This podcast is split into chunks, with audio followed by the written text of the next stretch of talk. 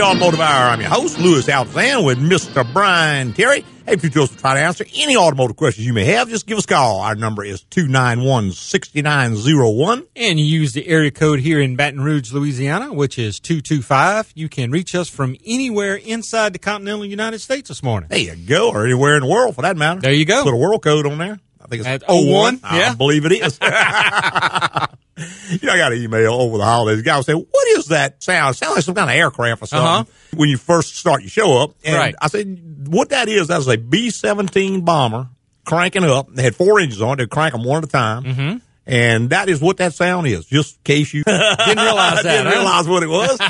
so, yeah, give us a call, 291 6901. Always love hearing from you. And of course, we're live and in person in the studio. that After we are. Very, Two recorded shows before. yeah, very first show of the, the new year. That's right. Of course, I'll be right in 2020, I guess. For, Oh, for at least six months. Yeah, till, normally I usually get that straight somewhere around June, July. Yeah. Yeah. start, start filling out the checks and stuff. Yeah. Kind of messes things up for a few days. Well, yeah.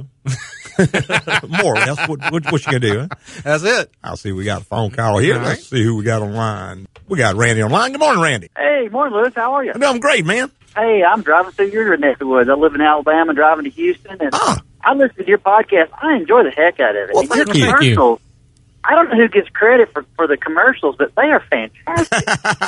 You know, I got a guy named Jeff English who has been with me doing my commercials oh, for man. 20 years Yeah, at least. it's- Jeff started out as an assistant at a big advertising firm, and I liked him so well that when he left there, I went with him. And then eventually he started his own company, a company called Creative English. And he does all the spots, so he gets credit for all that. I'm telling you, I enjoy it. I listen to you all the time, and I still laugh at the salon and all those guys. hey, I, I, I did have a car question. Go ahead. Uh, I appreciate I appreciate when you give advice to, but you don't give a bunch of BS, and and you got to put some kind of you know stuff in the oil treatment, and all Right. that. I've got a real. I only buy. I've got four kids, and I, got, I buy a lot of older cars, and we run them till they're they're ragged. Mhm. I've got a, a 09 Sonata. I'm sorry, Santa Fe. okay. So it's got the 3.5, and every time I crank that thing up cold, I get a tremendous amount of valve rattle out of it. Hmm. I'm, I regularly change my oil. The person I bought it from was one owner. He Mm-hmm. Mhm. was meticulous about oil changes. I'm thinking with 180,000 miles, it's just wear. Yeah, probably. Ah. and, and you know, it may not be valve noise at all. What it may be is the timing chain rattling in it. Yeah. That's kind of common on that one. How loud is the noise, and does it go away once it once it cranks up? Yeah, it's about two or three seconds. Yeah, it's Yeah. probably part of that valve. That there's a variable cam timing sprocket on that thing, and what happens until the oil pressure gets up there, it'll rattle like that. And you know, assuming you got the right oil and the right oil filter on it, it's more or less just going to be noise that's going to be in the Mm-hmm. engine due to the mileage. You know, not a whole lot can be done about that other than a rebuild. And frankly, you may be able to drive it just like it is for another five years. I probably what I wouldn't be overly concerned about it. There's no additive or anything you can do that's going to help to any degree. I mean, it, it's sort of like an old person. Just they can still do everything they got to do. It just takes them a little bit longer, you know. Yeah, just kind of be- like me. Just, just That's be, me too. just be general with it when you crank it up in the morning. Let it do its thing and warm up and go from there. Yeah, you can drive No, it don't probably, crowd probably it. a good ways fully. Yeah. I mean, eventually it may give you a problem, may jump timing or may start throwing a code, you know, because it can't control the timing. But until or unless that happens, I wouldn't be overly concerned about it. Man, I appreciate it. Can I get a bonus question here? Yeah, go ahead, man. That apparently that truck or car is notorious for a gas gauge uh, level indicator. So it's been having a check engine light, and the gas gauge doesn't work. It, it worked poorly for a while, and now it doesn't work at all. Do you have any experience on swapping those out? Yeah, most of the time it's going to be the sender unit, and you would need a scan tool of some sort to make sure it's the sender unit because there are some other things. It could be in the wiring, could be in the gauge itself, but almost always that's going to be the sender unit. One thing you can do if you can figure out which lead is the signal lead and the pump and ground that lead and see if the gauge goes all the way to full or all the way to empty. That kind of eliminates everything else. But yeah, you just got to drop the tank out and it's going to be down at the top of the tank. It's a big gland nut you turn and pump comes out. And And if that you- part usually comes with a pump. yeah, yeah. Normally you got to buy the pump to get the sender unit. Yeah. On most of those, you can't just buy the sender unit. Although you might check and see. A few of them they do offer the sender unit separately, but really with 180,000 miles and you could go to the trouble of Right. dropping it, I'd probably just put a pump in it Pump anyway. sending unit assembly and, and put it back together and forget about it. you Yeah. know? I think they knew this was going to be a problem. They've got it's got two sending units Okay. and it's got access in the back floorboard. That's I think even they better. plan- Yeah, a lot of I think the, they plan to sell some of those. Yeah. yeah, a lot of your Asian cars do put a panel there where you don't have to drop a tank out. I know most of your Toyotas are that way. Your Hondas are generally that way. They tend to think about service a little bit more than domestic manufacturers do. Yep. Hey man, you guys do a great job. You're totally entertaining, and you don't you know, like I say, you just give it to people straight. So keep up the good work. Oh, we sure do it, man. Thank you, sir. Appreciate it. All right, see you. Thanks, man. Bye. Bye. All right, 291-6901 is the number. You want to be part of the automotive, I would love to have you. Just give us You a know, call. you know, dropping some of those gas tanks in some of the modern vehicles Mm-hmm. are really a nightmare. Really. Yes, like your, your little Cadillac. I'm not sure if it's a CTS or DTS. It's a little small Cadillac. Right. It's got the dual sump tanks on it. Okay. Mm-hmm. It's got the transfer pump that transfers it across because the drive shaft Goes through the middle. Mm-hmm. goes through the middle of it. So you, you got to take the drive shaft out. The tank is made in such a configuration that the pump is sitting higher than the, the lower part of it. Mm-hmm. It's just, it it almost looks like an afterthought, you know? Well, it probably was. You know, they, It's the way they, it's they made. designed the car and said, well, you know, we need to put a drive shaft through here. Darn. yeah. let's just Yeah, cut a let- hole out here. let's Put, just redesign the whole fuel yeah, yeah, system. Yeah, yeah. They, they do that a lot, particularly on some of those cars. I always know it's Cadillac is always more or less the experimental branch Uh-huh, of of GM. GM. They Right. tend to get the newest stuff first, First, right. and sometimes that's worked out well for them, sometimes not so well.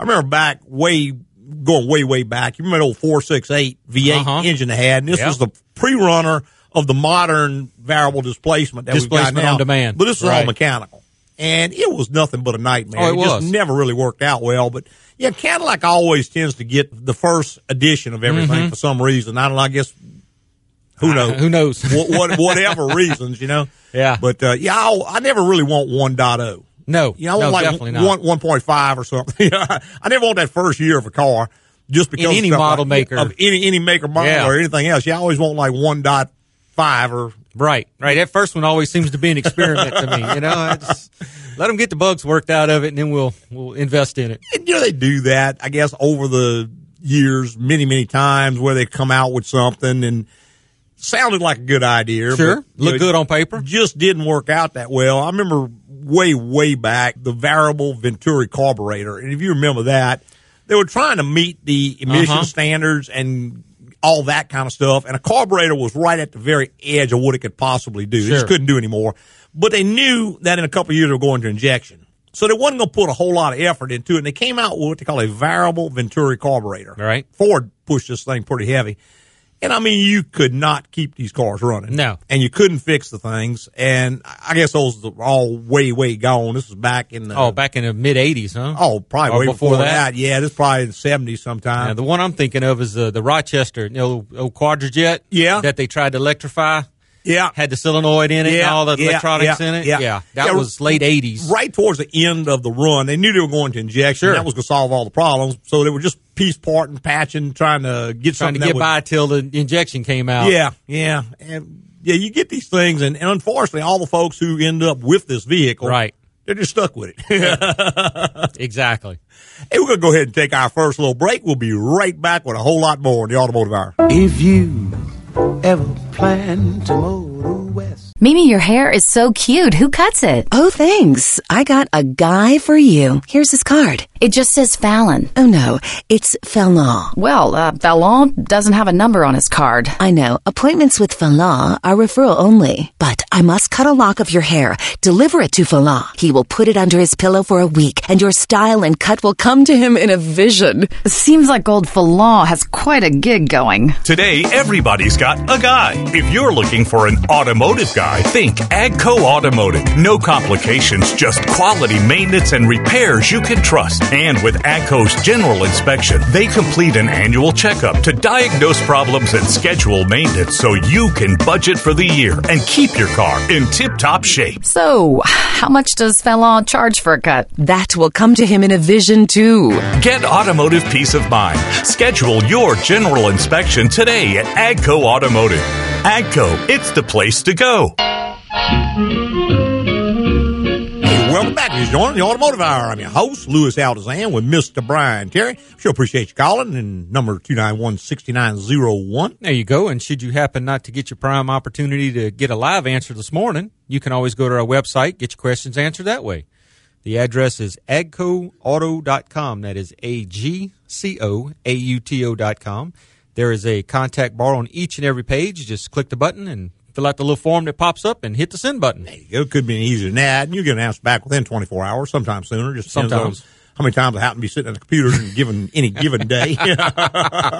you know, every week we try to do some kind of a topic, or Uh-huh. guideline, I guess Right. you'd say, to follow, just so we don't babble all over ourselves. And as always, you're never limited to that topic. If you have something on your mind, you give us a call, and we'll, We'll be try glad to help you you. out. But I thought today we'd talk a little bit about frame and chassis repair because that was sort of the core business of AGCO. Right, of back in the we'll day. Expanded into many other things over the years, but that was where we really started out was with the frame and alignment portion of it. And we still do a fair amount of that Still do a work. fair amount of that. I guess people will say, well, how can the frame get bent on a car? Yeah, and obviously the first thing is a wreck. Uh-huh, People accident. think of a wreck or an accident of some sort. And that is one way that they do get damaged. Sometimes it was wrecked and it just didn't get addressed. It didn't get fully addressed. And so now Right. there are symptoms, and we'll get into that in a little bit. Another thing is that you may have what is kind of a collision, but not really something you think of as a collision. Exactly. You know, say curb. Right. Mm-hmm. You know, they got these four inch curbs here around town or some of the potholes that are actually six or eight inches, 10 inches Right. deep sometimes. Right. You hit that with a part of the suspension and it kind of drives it back in the wheel opening. Well, that, now, that wheel is traveling 40, 50, 60 miles an hour. It's got two, 2,500 to 4,000 pounds of, Of weight force. pushing it. And what happens is that wheel drops in this pothole for a split second. It stops moving. Mm-hmm. And all this inertia is going to carry it on through. But yeah, that can do a pretty significant amount of damage it to the can. car. It can. And of course, there are other things. Improperly towing a car. Sometimes a car will run off the road, get into the mud. Somebody will throw a chain around something that they really probably shouldn't, have Shouldn't. put a chain on. Exactly. Yank on it, and you can cause damage that way. So there's any number of ways your car can sustain chassis or frame Other- damage Other than an accident. other than an accident. And we're going to talk about that a little more. Let's go back to our phone lines with Jim. Good morning, Jim. Good morning. I've been looking at tires, and I noticed that Michelin and others at the big box stores and the tire dealers are all different. They are. Is there a significant difference between one at the big box stores and one at the regular tire store? Yes, sir. What happens is that the the guys I'm not going to pick anybody's name or, or talk about anybody on radio, but what they do, they'll go to say Michelin and they'll say we've got a PO here for seven seventy million dollars, and we need a tire this size that we can sell for this amount of money and make this much profit on. And so what ends up happening in that case is that Mission will build a tire for them that meets their specifications. I've never really agreed with that. I've haven't always either. thought if you're going to make a quality product, it ought to be a quality product. If you got your name on it, it ought to stand. Across the line. Yeah, and, and I'm not going to say there's anything inherently wrong with them, but it is a different tire than what you're going to get necessarily from a Michelin dealer. Right. So, you know, you are getting a Michelin made tire, but it's kind of one that's built.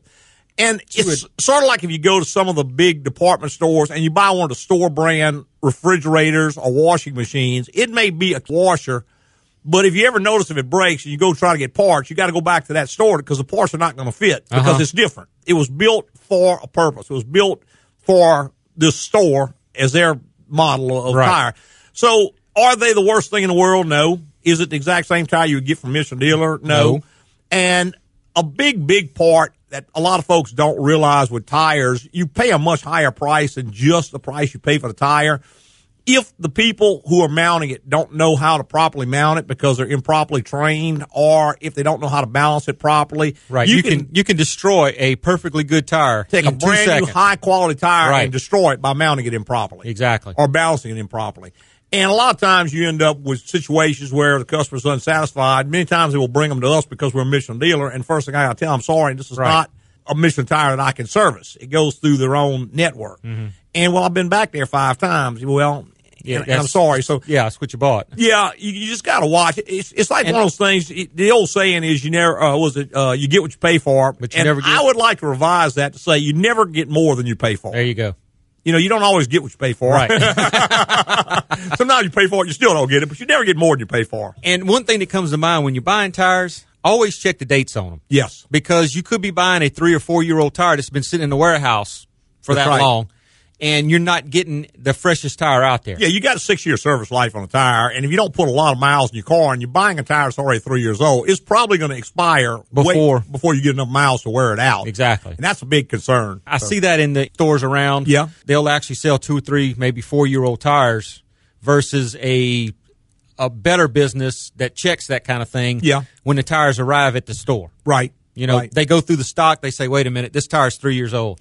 Well, we cannot sell this tire. And sometimes the wholesalers will discount this tire to certain people. And well, and, it, and they'll that- buy it. As long as the customer understands, hey, you're buying a three year old tire Yeah. at a 30% discount. Well, I'm not saying a and you're discount okay to the with this. customer. I'm saying a discount it from the wholesaler to, to the, the- to the to the retail store. store. Yeah. Yeah. and he may just sell it to you full price. That's very possible. So you need to check that kind of thing. you have to be aware of that. That's just one of those little things that can come back and bite you. Sure. Yeah, we had a lady who had come in not too too long ago, and we checked her car, and the tires were I don't know seven years old. Mm-hmm. It's starting to dry rot pretty bad. And I told her, I said, you, "You're going to need to replace." these." Well, I just bought tires, and I said, "Well, no, these tires are seven years old." Uh-huh. So anyway, she goes back, finds the, the invoice, and she hadn't just bought them; she'd bought them about three years Right. you know, previous, but they were four years old when she got them. so there you go. You know, she's a little miffed about it. She doesn't put a lot of miles on her car. She probably put 2,500, 3,000 miles a year, so it's Right. a low use. But the tires were seven years old, so they're no longer safe to operate. Exactly. And I explained to her, and she understood once it did, but it's just one of those things you got to watch. Sometimes you get burned with your eyes wide open. That's it. Exactly. Anyway, we were talking a little bit about frame Uh-huh. and chassis damage and frame and chassis repair and that sort of thing. And there is generally always going to be a symptom that you notice. It's going to manifest in one way or another, but it may not be something you relate back to, what happened? that. For instance, you may have, and let's go back and say we hit a curb with the car Okay. and it blew the tire out, maybe bent the wheel. So we go and we get another tire, we get another wheel, we put it on the car, and we take it to the alignment shop, and they align the front end, so everything seems to be fine. But not too too long, maybe six months, a year later, the CV joint on that wheel fails. So we say, well, you know, it's just CV joint, maybe it just failed. So you put a new one on there. Well, another six, 12 months, it goes out again. Well, maybe I got a bad one. So you go and you get another one, you put on there, and then another six, 12 months, it fails again. Well, this is where you got to stop. You got to say, wait a minute, we got something else going on here. Exactly. Three failed parts. This, three parts that failed in the same way. Yeah. On the same vehicle. Yeah. Something's wrong. Yeah, and that's where you need to start looking. And it could be that something was knocked out of place. This thing's running at the At a improper severe angle. angle. So that is one sign of a of a possible Mm-hmm. frame and line problem. Another one would be a vibration or a shimmy or shake that you just can't track down. You've had the tires balanced, you've done all the things, but it's still there. You know, the thing I see most of the time is let's say that scenario happened. The car has been taken to a shop and the alignment has been set. Mm-hmm. Well, a lot of alignments per se is, hey, it's all in the green. It must be okay. Mm-hmm. Well, that's not necessarily so. You have to look at the numbers. You have to understand what the numbers mean that you're looking at and what the vehicle is actually doing. Well, and the relationship one number to another, Exactly. and where they fall within the specification range, because the specification range may be a full degree one way, you know, half the middle of it is where It's you want to half. be. One may be on the top of the spec, the other may be on the bottom of the spec. Well, technically they're both within specifications, but it's the degree of difference from side to side. Exactly. So the car's not vehicle's gonna not going to perform handle properly. right. Yeah, that's another big thing. And unfortunately, a lot of places you will go, and again, I'm not talking bad about anybody, Right. but they've got alignment guy and somebody showed him kind of sort of what to do, who kind of sort of knew what they were doing, and he left and somebody else showed it. And you got trainees training trainees. And all they know is put this on here, do this, push this button, and look at if these colors are green, then it's okay. And if Mm-hmm. they're red, and then many times they don't even check things that can't need be to be checked, adjusted. right. Because it's an effort to check each different angle in the front end. There's a bunch of angles in the front end. We're not going to get into all that today, but Well, and that being said, Mm-hmm. if let's say the caster's back on the right side because we hit a pothole, Right. Mm-hmm. Well, it's still in the green, but the vehicle's pulling to the right. Well, the left one is still in the correct place, so something had moved. But although we could set it back in the green, doesn't mean it's correct. That's right. Yeah, you may have an adjustment that you can adjust for damage, but damage is still there. Exactly. So now maybe the drive axle's running at a bad angle. Maybe the ball joint's at an improper angle. And there's there's so many angles on today's cars that you can't set anymore. Right. They're not adjustable anymore. And because they're not adjustable doesn't mean they don't need to be checked. exactly. because what happens the manufacturers have slowly improved their manufacturing capabilities where they can almost build a car in alignment Sure. right now and all they have to do is set maybe the toe in so run it out so it's very tempting to them to leave the adjustments off and i heard a engineer tell me one time he says parts left off cost nothing and cause no service problems so they want to leave as many pieces off as they can Sure. if it's an adjustment number one somebody has to adjust it Right. which involves more Well, time in somebody, the manufacturing process somebody's got to install it. install it Then it's got to be adjusted. Right. And then it there's has a to be possibility verified. Mm-hmm. if it's adjusted, it could slip, which is going to cause It's them a happened. problem. So what they do is they build it in alignment with no adjustment capability. It's going to stay in alignment until something changes. exactly. Whether that be an accident or parts wear out or it gets torn somewhere down what- the road, But unfortunately, what a lot of people in the industry take this to mean is, well, it's not adjustable, so we don't have to worry about it. Exactly. And that's which not is right. totally wrong. You still have to worry about it. It's just the procedure is going to involve diagnosing why it's out of adjustment instead of And just that- adjusting it. That's where most of your shops fail right there. they just not trained to do that Mm-hmm. kind of work, and and they they have not involved themselves in doing that kind of work, so they don't have that kind of a diagnostic culture. Right. Somebody that has done framework before has that mindset Mm-hmm. Right. when they get started. You have a whole different way of looking at things. We're going to talk about that a lot more. We got to take our second quick little break. Be right back after that. Linda, I've been so tense lately. Can you recommend a masseuse? Ooh, have I got a massage guy, Johan Thundercloud. He's Swedish Native American who uses classic deep tissue massage with natural healing methods. That sounds interesting. His deep tissue green pine cone massage is amazing, along with the piercing eagle claw technique, working your muscles with a rhythmic screech.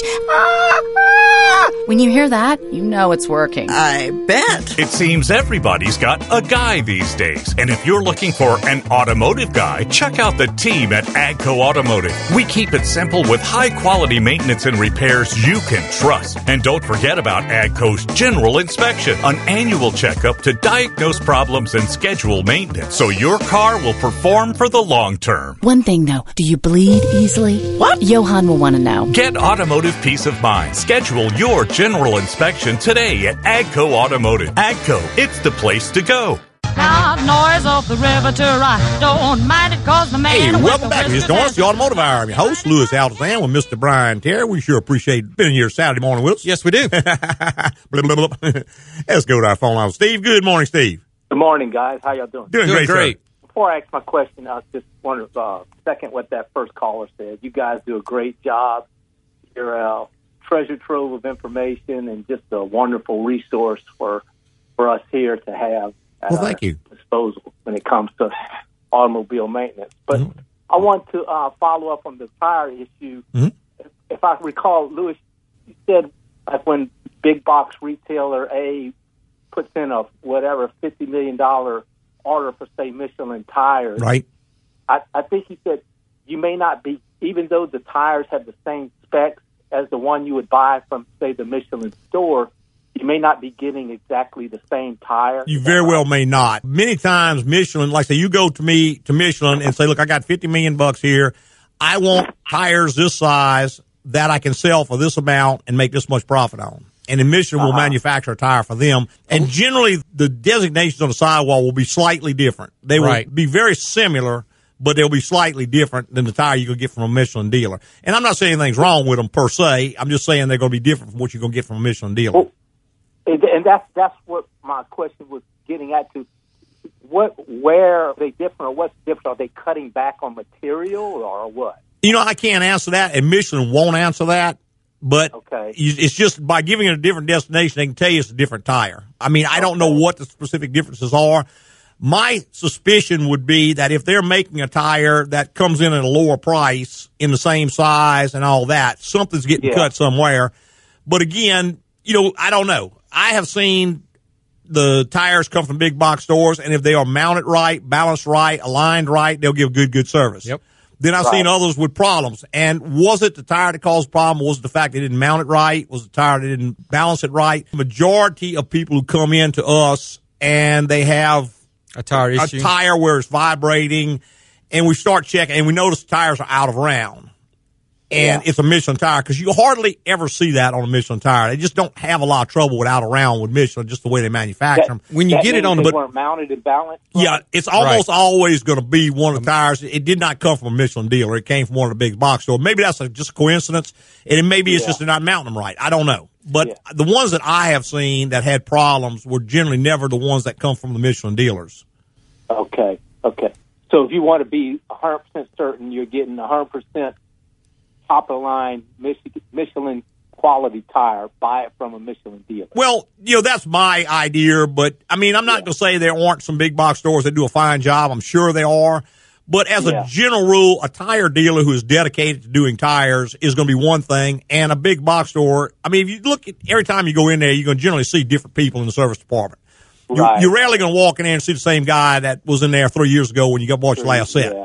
You know, you Exactly. take like Brian, who does the alignment stuff at Agco, who's been there 30 years, same guy. Yeah. So yeah, you know, you just you get in a little different situation, in my opinion, and it's kind of like almost everything in the automotive business. You can't ever say anything with absolute certainty because everything varies. Right. You had a guy tell me, "Man, dealerships do a horrible job." I said, well, no, some dealerships do, some do a good job. You know, it just depends on the mindset of the owner of that dealership and the tech working on the and vehicle. the tech working on the car, You know, and, and a I've- thousand other variables. I've seen some really poor dealerships have great technicians. Yeah. And Yeah. it's just the technician wants to do better than He's the, than just in the a shop system is where he actually can. allowing. Yeah.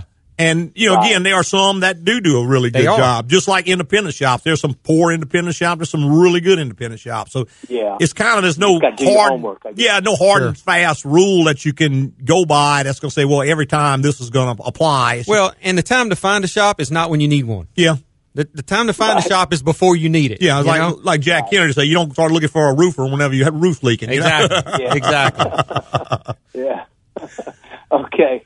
All right. But that just that just intrigued me about the way they you know might have slight differences in tires when you have these mega size orders. yeah. Yeah. Where you calling from, Steve?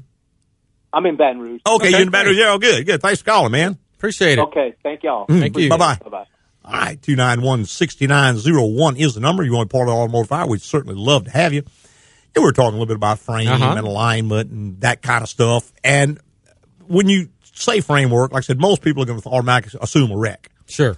And again, that does happen. And we were talking during the break about you may have a body shop that they get a car in and it's hitting the front end and the front end moved over. The two frame rails moved over in the front. Right. They're no longer in line with the rest of the frame. And the whole cross member moved because it bent back at the cowl area. Right.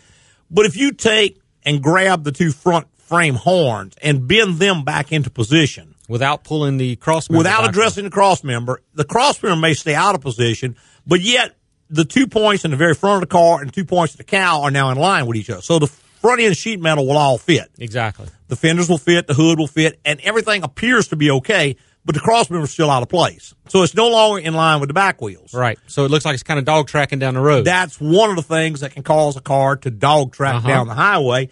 There's always going to be a symptom, but it's going to generally be a subtle symptom. Right. It's something you, have to kind of know what you're what looking, you're looking for. Another big thing we see is where the frame of a vehicle, and when I say frame, I'm talking about the chassis because most cars do not have a separate frame. They're Right, mostly, mostly unit body unibody. vehicles nowadays. But where the frame of the unit body gets twisted. And a twist is a little bit hard to visualize because it's not a two dimensional thing, it's a three dimensional thing. Exactly. But if you could imagine a ladder where Right. you've got two rails and then the rungs in between, a frame is sort of like that. The rungs of the ladder are the cross members, the two rails are the two rails of the thing. Mm-hmm. Let's say four giants grab this ladder, one on each of the ends, ends of it. And two of them diagonal to each other, push one way, and the other two push the other way. And it just twists the whole ladder through the center. Mm-hmm. That can happen on a car too, fairly Yes, it can. easily. And the first thing you're going to notice, generally the car will start to lean because now the four springs are not carrying the same amount of weight. Right. You got two trying to carry almost all the weight, and the other two aren't carrying their share of the weight. So it wants to kind of lean toward the lower side. Right. We get that a lot. People will start to notice their car is Mm-hmm. leaning one way or the other. And the first thing they want to do, do, well, I'm going to put a set of shocks on it. Well, that's totally wrong because a shock, absorber does not support the weight of the car. Right. It controls the rebound. It only from the controls spring. jounce and rebound. It complies to wherever the spring puts it. Mm-hmm. So a lean in a car will never, ever, ever be a shock absorber. And it's very, very rarely a spring. It's hardly ever going to be one of the I- springs. I have seen a few go bad, but very rarely. One spring could theoretically fail, but both The springs went chances- down the same exact road. Exactly. And they generally going to fail in pairs. The whole rear of the car will squat down, the whole front of the car will squat down. That may be a fatigue set of springs. Very rarely will you see one, One spring, spring. Right. fail That is and usually- cause a lean. That is usually an indication of a twisted frame. Yeah, you can A twist- easily diagnose that by taking the springs. They're generally going to be the same side to side. Just cross them side to side. Right. Vehicle continues to lean. Then it's, not, not, a spring. It could be the pocket. The pocket could be pushed up. You know, I have seen vehicles get launched in the air and when they come back down, Right. the force of the spring pushes the pocket up inside the frame so the pockets are no longer level. Right. Well, if the pockets aren't level, the springs can't be. That's right. So it gets it leans. And you know, it's one of those things that we get a lot of times. We get it, I guess, after the fact, many, many Sure. times. Somebody's already changed this, they changed that, they changed the other. And no one ever related it back to the fact that the car was wrecked or ran in a ditch or, or Mm-hmm. whatever. One of the things that caused that, someone will run off the road so that one wheel is hanging down and the other wheel's kind of up in the air. And that in itself can cause a twist. Sure. But then if the record driver comes along, grabs one of those frame rails and yanks pulls. on it while it's in that position, very, Then very you- easily twisted. And again, going back to our example of a ladder, you know, it's designed to where it's got a lot of strength. And we took a ladder and, and put it across something, you could walk across it because it's got Sure. a lot of strength that way. But there's not a lot of strength to keep it from twisting because it's not designed to ever be twisted. Same thing with a car or truck. It's designed to roll down a flat road. Mm-hmm. And so it has very little chance of being twisted unless the loading on these tires gets Gets off. off. It doesn't take that much It it to doesn't twist one. it doesn't necessarily show up too much in a unibody, but it shows up more in a framed tr- vehicle like a pickup truck, Mm-hmm. Right. Because the bed is separate from the cab. If you've ever gone down the road and you looked at the tailgate of a pickup truck and it does not align with the back with the glass, Mm-hmm. Back window of the truck. those two points should align: the top of the tailgate and the bottom Yeah, of if the glass. you just look right along the back of that tailgate and it ought to align right you know, with the lower, glass, lower yourself to where you're seeing the back of the glass, they ought to both be in line with each other. right? And if they're not, that's If kind they're of an indication. Twisted with each other, and there's one's running one way, one's running the other way, then that is definitely an indication of, Of a, a Mm-hmm. twist. in the frame of the truck. So if you got a lean situation where your vehicle's leaning one way or the other, most of the time you could end up having to find a chassis shop Sure. to repair that. and you need to find somebody that can actually check that angle. Right. because there's a special set of uh, gauges we use to to check those angles with. Well, again, you, you can me- you can't measure that with a tape measure. No, because no, cannot. no There's nothing to reference see. point to measure down to. Right. I mean, theoretically, there's what they call the datum line, which is the line that It's an they drew on imaginary the li- plans, imaginary It's line, an imaginary line that you use with these set of special gauges. right? So, hey, we're going to take our third quick little break. Be right back with more on the Automotive Hour. Hey, Mike, I'm thinking about boiling some shrimp. You know where I can get a good price? Oh, yeah. I got a shrimp guy, but there's a catch. His name is Remy Labateau, and you have to go down to Lafouche Parish and meet him after midnight. Okay. He'll be behind the dumpster of an abandoned fireworks stand off Louisiana 1, a- and you have to buy exactly 50.3 pounds. Well, that's oddly specific. It seems everybody's got a guy these days. And if you're looking for an automotive guy, look no further than the team at Agco Automotive. No hassles, just straight up quality maintenance and repairs. And with Agco's general inspection, they can perform an annual checkup to find any problems and schedule maintenance to keep your car running right, saving you money in the long run. So, what kind of seasoning do you use? Ooh, I got a seasoning guy, too. How do you feel about traveling to Bangkok? Get automotive peace of mind. Schedule your general inspection today at Agco Automotive. Agco, it's the place to go.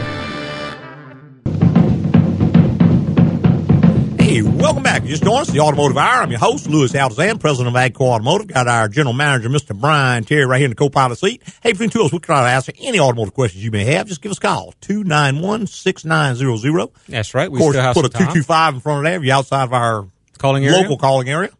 There you go. And we are live and in person in the studio today, so this is a good, good time to come in. It is. Next week, who knows? may not be able to get your call after. There you go. You may have to go to the website and get it custom. That's right. Just give us a call. I'm glad to try to help you out. We've got plenty of time left. That's it. We're talking a little bit about frame and suspension and alignment Mhm. and all that kind of stuff. Now, you can also get suspension parts that are bent, and they may be bent in such a way that, That- they don't necessarily affect one thing, but they may affect something else. Exactly. And what comes to mind is like a, a spindle on a car will bend sometimes in a collision or hit a pothole. It may still be in alignment well enough where you can line the front end. Mm-hmm. But now the hole, the bore in the center, may be out of round just slightly, maybe a thousandth of an inch. Right. But now when you press a wheel bearing into this bore, which is out of round, now you got two points opposite each other, which are carrying more load than the, Than the other. opposite two points. So you start to have wheel bearings fail on you. Right. How many times we run across stuff Oh, like that? all the time. Another thing is, let's say the steering arm, which is a part of the knuckle that comes off and hooks to the tie rod. If you strike the wheel hard enough, you may bend the steering arm. Now you've got an adjustment for tie on the tie toe. rods for toe, and Right. it's generally a pretty extensive adjustment, normally a half inch either way. It'll carry a, a vast amount of camber because the, the most positive camber you can put on it, you still have to have adequate thread still left in the, right. the sleeve of- for toe. So it covers a vast range Right. Mm-hmm. of positive negative camber adjustment. And if that arm is not in line with the other arm, you start getting turning angles that are Right. right off now. But you can still set the toe because you've got a toe The adjustment. toe may set, the caster, the camera may set, but now what they call toe, Toe on, on turns. turns. And those when the tires start to turn, the inside tire is going around a smaller circle than the, outside tire. Correct. Just because you got the width of the car in between. So the inside wheel has to turn about one and a half to two, degrees, tighter than the outside wheel. That's controlled by the angle of the steering arm. It's called Hotchkiss angle. And the way those two arms work, if you drew a line right down through those two arms, they would intersect right in the center of the rear end or where the wheels are in the back Mm-hmm. and that causes the wheels to turn at differing rates as you turn. Now, if you get one of those steering arms bent, you may set caster camber in tow, but every time you turn the wheel, you're wearing your tires. Right. And come back with one tire that's worn out and nobody can figure out why. And that's when it ends up in, in my shop. and it just takes somebody who knows what they're looking for because if you were trained to set the caster camber in tow and possibly even if it doesn't have adjustments you just set what you can set right and in many cases they don't even check the other angles so they're not going to automatically go in and check toe on turns even if they have the wherewithal to do it because it's not anything they can adjust so they figure well i can't adjust it why should i check it right but it affects tire wear it's going to affect tire wear. The same thing with a vehicle that's, let's just pick on a rear wheel drive vehicle. Mm-hmm. It's got maybe a straight rear axle on it. Say a Chevy pickup truck, just Okay. as an example. It's got a straight rear end in it. Well, you can't adjust that, obviously. It's a straight, solid Right. housing. There's no adjustment. But it doesn't mean it shouldn't be checked. Right. Because you still need to know where the tracking's set. Is the tracking correct? Is the total toe correct? Is it the total toe correct with the tracking? There's, there's three angles there you need to check just because they're all three of them are not, they all have to correlate together. And what that does is that provides a base to line the front to. Right. First, you set the rear. You want the rear wheel standing up straight, pointing straight, and pointing straight with the center line of the car. Exactly. Then you set the front to the rear. Now you've got something that you can work with. Now, let's say the rear end is not being checked. We've had trucks come in where maybe the guy ran off the road, so maybe he was trying to tow somebody. He Mhm. threw a chain around that rear end housing, thinking it was a big, massive piece of steel. Sure. That Pulled on it. housing may be three inches in diameter, but that is mile steel. Right. Very, very thin mile steel. It will give. It will give. You And- throw a chain around the center of it, yank on it, you bend Now the you- rear end housing. Now you set the toe from s- pointing straight ahead to both the wheels are pointing in or pointing out, or depending pointing on how out, it's depending bent. on how it's bent, and it starts eating the tires up. Right. In fact, I had a gentleman last couple months ago came in with Mhm. one like that. Yeah. and it had gotten hit so hard that the axle sh- shaft itself was bent, Mhm. and it bent the housing. Mhm. So we had to straighten all that out, change the axle shaft, straighten the house. Actually, yeah, sometimes straighten the the houses housing can out. be straightened. We, we straighten a lot of those. Sometimes they do have to be replaced if they're too bad. But yeah, you, that can be corrected. But if it's not being checked, nobody knows. Now, not if being you're rotating addressed. your tires fairly regularly, you may not even know where the tire wear is coming from. Exactly. And most would assume it's coming off the front because that's, where everything- generally where it comes from. Right. So yeah, we'll get people coming in and say, "Man, I keep getting my car aligned, keeps wearing tires out," and the guy at alignment shop says nothing wrong. Well, you put it up, you check, and the rear end's towed out a quarter of an inch. Sure. Well, yeah, Yeah, it's going to wear tires. It's going to wear tires. And he said, Well, why didn't he catch that? I said, Well, I don't know why he didn't catch it. He's probably not checking the rear. Well, why not? I said, Because it's not adjustable. It's not. So he just doesn't feel there's a reason to check it. Or if he does check it, maybe he just overlooks it or says, Well, there's nothing I can do about it. No, you So, say anything right. about it. But yeah, that kind of stuff does happen. And that's where you get vehicles that have been brought into some place and checked over and again, and there's still a problem existing. We used to see that on brand new vehicles sometimes. We did because the way they used to transport vehicles, they'd throw a chain around the rear axle and snatch it down real hard on the Mm-hmm. transport vehicle, however it was being transported, and they would actually bend suspension parts. Right. Or, or twist the frame. Twist frames. We've seen all kinds of things. And there was probably a guy in a white coat standing there with a clipboard watching them load these Sure. trucks when when they put them on the truck. Sure, but the but first what stop- happens? Yeah, first truck stop. You know, he can't go that fast. If he gets up to about seventy miles an hour, all his trucks keep on bouncing. Well, he can't go any faster. He's trying to make his time, so he gets in there with a chain binder and binds them on down. Right. Well, he just twisted a whole load of trucks. I can remember back in the day, we was working at the dealership, Mm-hmm. and a load of Astrovans came right. in, and the axles were bent so bad until the tone wheels were touching the sensors. Yeah. on the, in the rear axles. Uh-huh. The sh- the housings were bent so bad. And you know, you're supposed to check for that kind of stuff. But again, you're doing a dealer prep. You're looking for the obvious, The obvious stuff. things you're a not gonna customer's gonna necessarily see. go. And so generally, it's going to go out there, may or may not have symptoms right away. Eventually, it'll have a problem. Sure. Hopefully, while it's still under warranty. But even if, let's say, the vehicle is, let's say, it makes it a year before it eats the rear wheel bearing up. You bring it back to the dealership under warranty. You can say, "Well, the rear end housing's bent. You must have hit something." Right, that's not covered. Yeah, that's not covered. that's not covered on your warranty. You got collision damage there. Uh-huh. Okay, well now how you gonna prove That it didn't when it got bent? exactly. So yeah, very very often that kind of stuff does not get covered under warranty, even though it It should. happened. It did it did actually happen under warranty. Now I don't think they really have much of a situation where it was manufactured wrong. You know, well- if, if there was a problem in the manufacture process, you'd probably have thousands of them out. there. Sure. that's possible. They Sure. could have screwed up thousands of them, made them wrong. But if you got one that's wrong and all the rest are not having that problem, odds Something are happened. Something happened to it after it left. after it left the manufacturing process. Now, whether it be on a transport or after uh, a customer bought it, you know. Right. Or if it got delivered over there in Port Allen at the incoming depot and the kid that they hired Sure, for sure. minimum wage Drove driving it. over there decide to do a Dukes of Hazard with it. Yeah.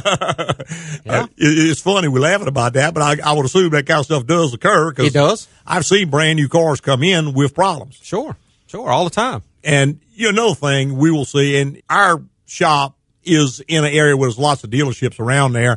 I've seen two dealership techs line up down the end of that street side by side and race two cars right down my, and I'm not going to mention the name of I was just going fixing to say we're not going to mention that their names, but uh, it has happened. yeah, So- you, you can hear them coming down through there. Oh, yeah. And you, you get your car back and you're like, wow, what's, why's it doing this? uh, I've seen it happen with brand new vehicles oh, yeah. Yeah. before delivery. I'm talking about right off the transport truck PDI. Oh, yeah. Yeah. And, and again, I'm not trying to scare anybody, but you know, stuff does happen. It does. And generally, when it happens, it has a symptom right away. It's going to get caught. But a lot of times, things just don't manifest right away. Exactly. You know, you bump a curb with a car and you bend something in the suspension, it may take a year or more for the problem to show up. Sure, depending on how, how often you drive the vehicle, how, under con- what conditions you drive the vehicle. Mm-hmm. Uh, like you said, it may take a while to show up. I had a gentleman come in the other day with a Honda. He's been fighting in a front end tire wear for two years now. Mm-hmm. And come to find out that where whoever did the body work and everything, they saw the broken ball joint, so they changed it, but the knuckle was also bent Yeah. missed the knuckle and therefore that much tire wear. And he was telling me, he says, man, this is a lot of money to fix this. I said, well, you need to go back and talk to somebody. Yeah. Because this happened during the accident. The accident coverage, you know, when the car got fixed, this should have been covered. Well, and many times you can go back to the insurance company and, and file a supplement. Uh-huh. I mean, if you wait three or four years, it's going to be pretty difficult. But normally within a year, if you've got something that's obviously from a collision, something is bent, Right. And got missed. and just got missed during the repair process, you can go back to the insurance company and do a supplemental claim. Yep. And because I mean, insurance companies get a bad rap of trying to beat people out of money, but I don't think any of them that I know are really trying to beat anybody out of money or trying to do a bad repair. It's just things get overlooked. And you got to remember, these guys have every scam in the world perpetrated on them I'm every day, sure. so they're going to be skeptical by nature. But I've never had an insurance company come into the shop that if you show them the damage and say this is bent, this probably occurred here, that didn't honor the claim. They- Right. They, They- want they they, would want go- their customers happy like Sure, everybody else they do. does.